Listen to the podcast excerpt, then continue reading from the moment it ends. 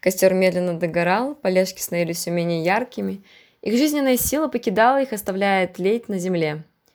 Вместе с этим переставали доноситься звуки закипания воды из чана, который висел прямо над тем местом, где некогда вздымались кверху оранжевые языки пламени.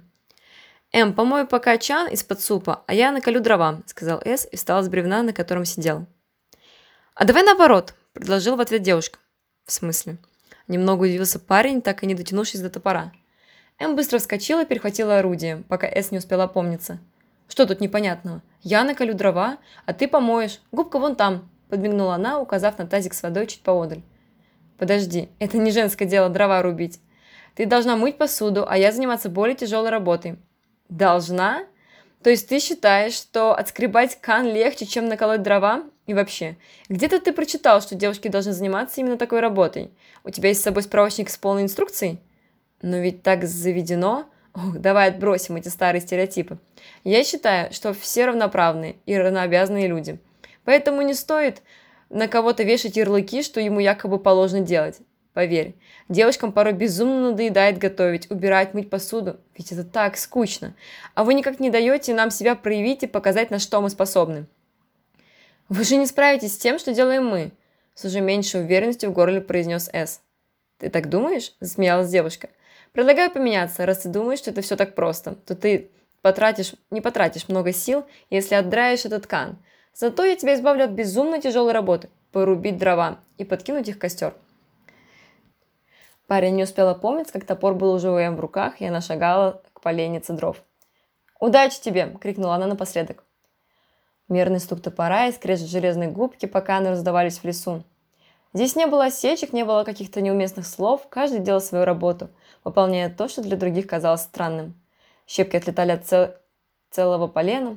Следующий удар уже разрубал бревнышко пополам. Оно тихо падало на землю, почти не, издавая никакого, никакого звука.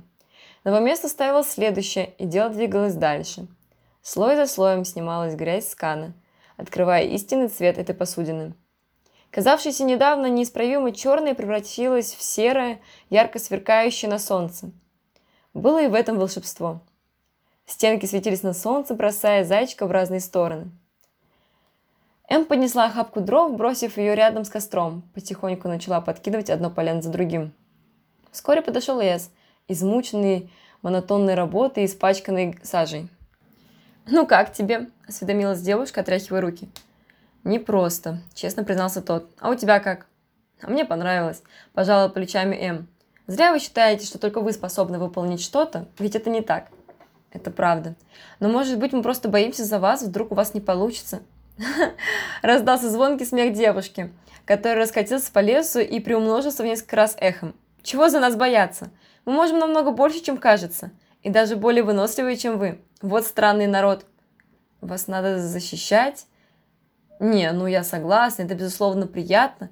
Порой мне хочется за кем-то спрятаться, но сейчас девушки вполне могут обходиться без мужчин. Лично я считаю, что в семье все должны быть равноправны. Одинаковое количество обязанностей, одинаковая зарплата. Причем готовят и убирают по очереди. По-моему, это логично. Почему все ложится на плечи женщины? Нам тоже надо хочется заняться чем-то другим, но вы это пресекаете. Неужели тебе не хотелось бы, чтобы за тебя платили, за тобой ухаживали? Я повторюсь. Это приятно. Но я получаюсь заложником отношений. Если что-то разваливается, то можно считать, что моя жизнь кончена. Я же не умею ничего делать без мужа.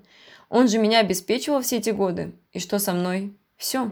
Или искать другого пропитателя. Почему раньше людей не волновала эта тема?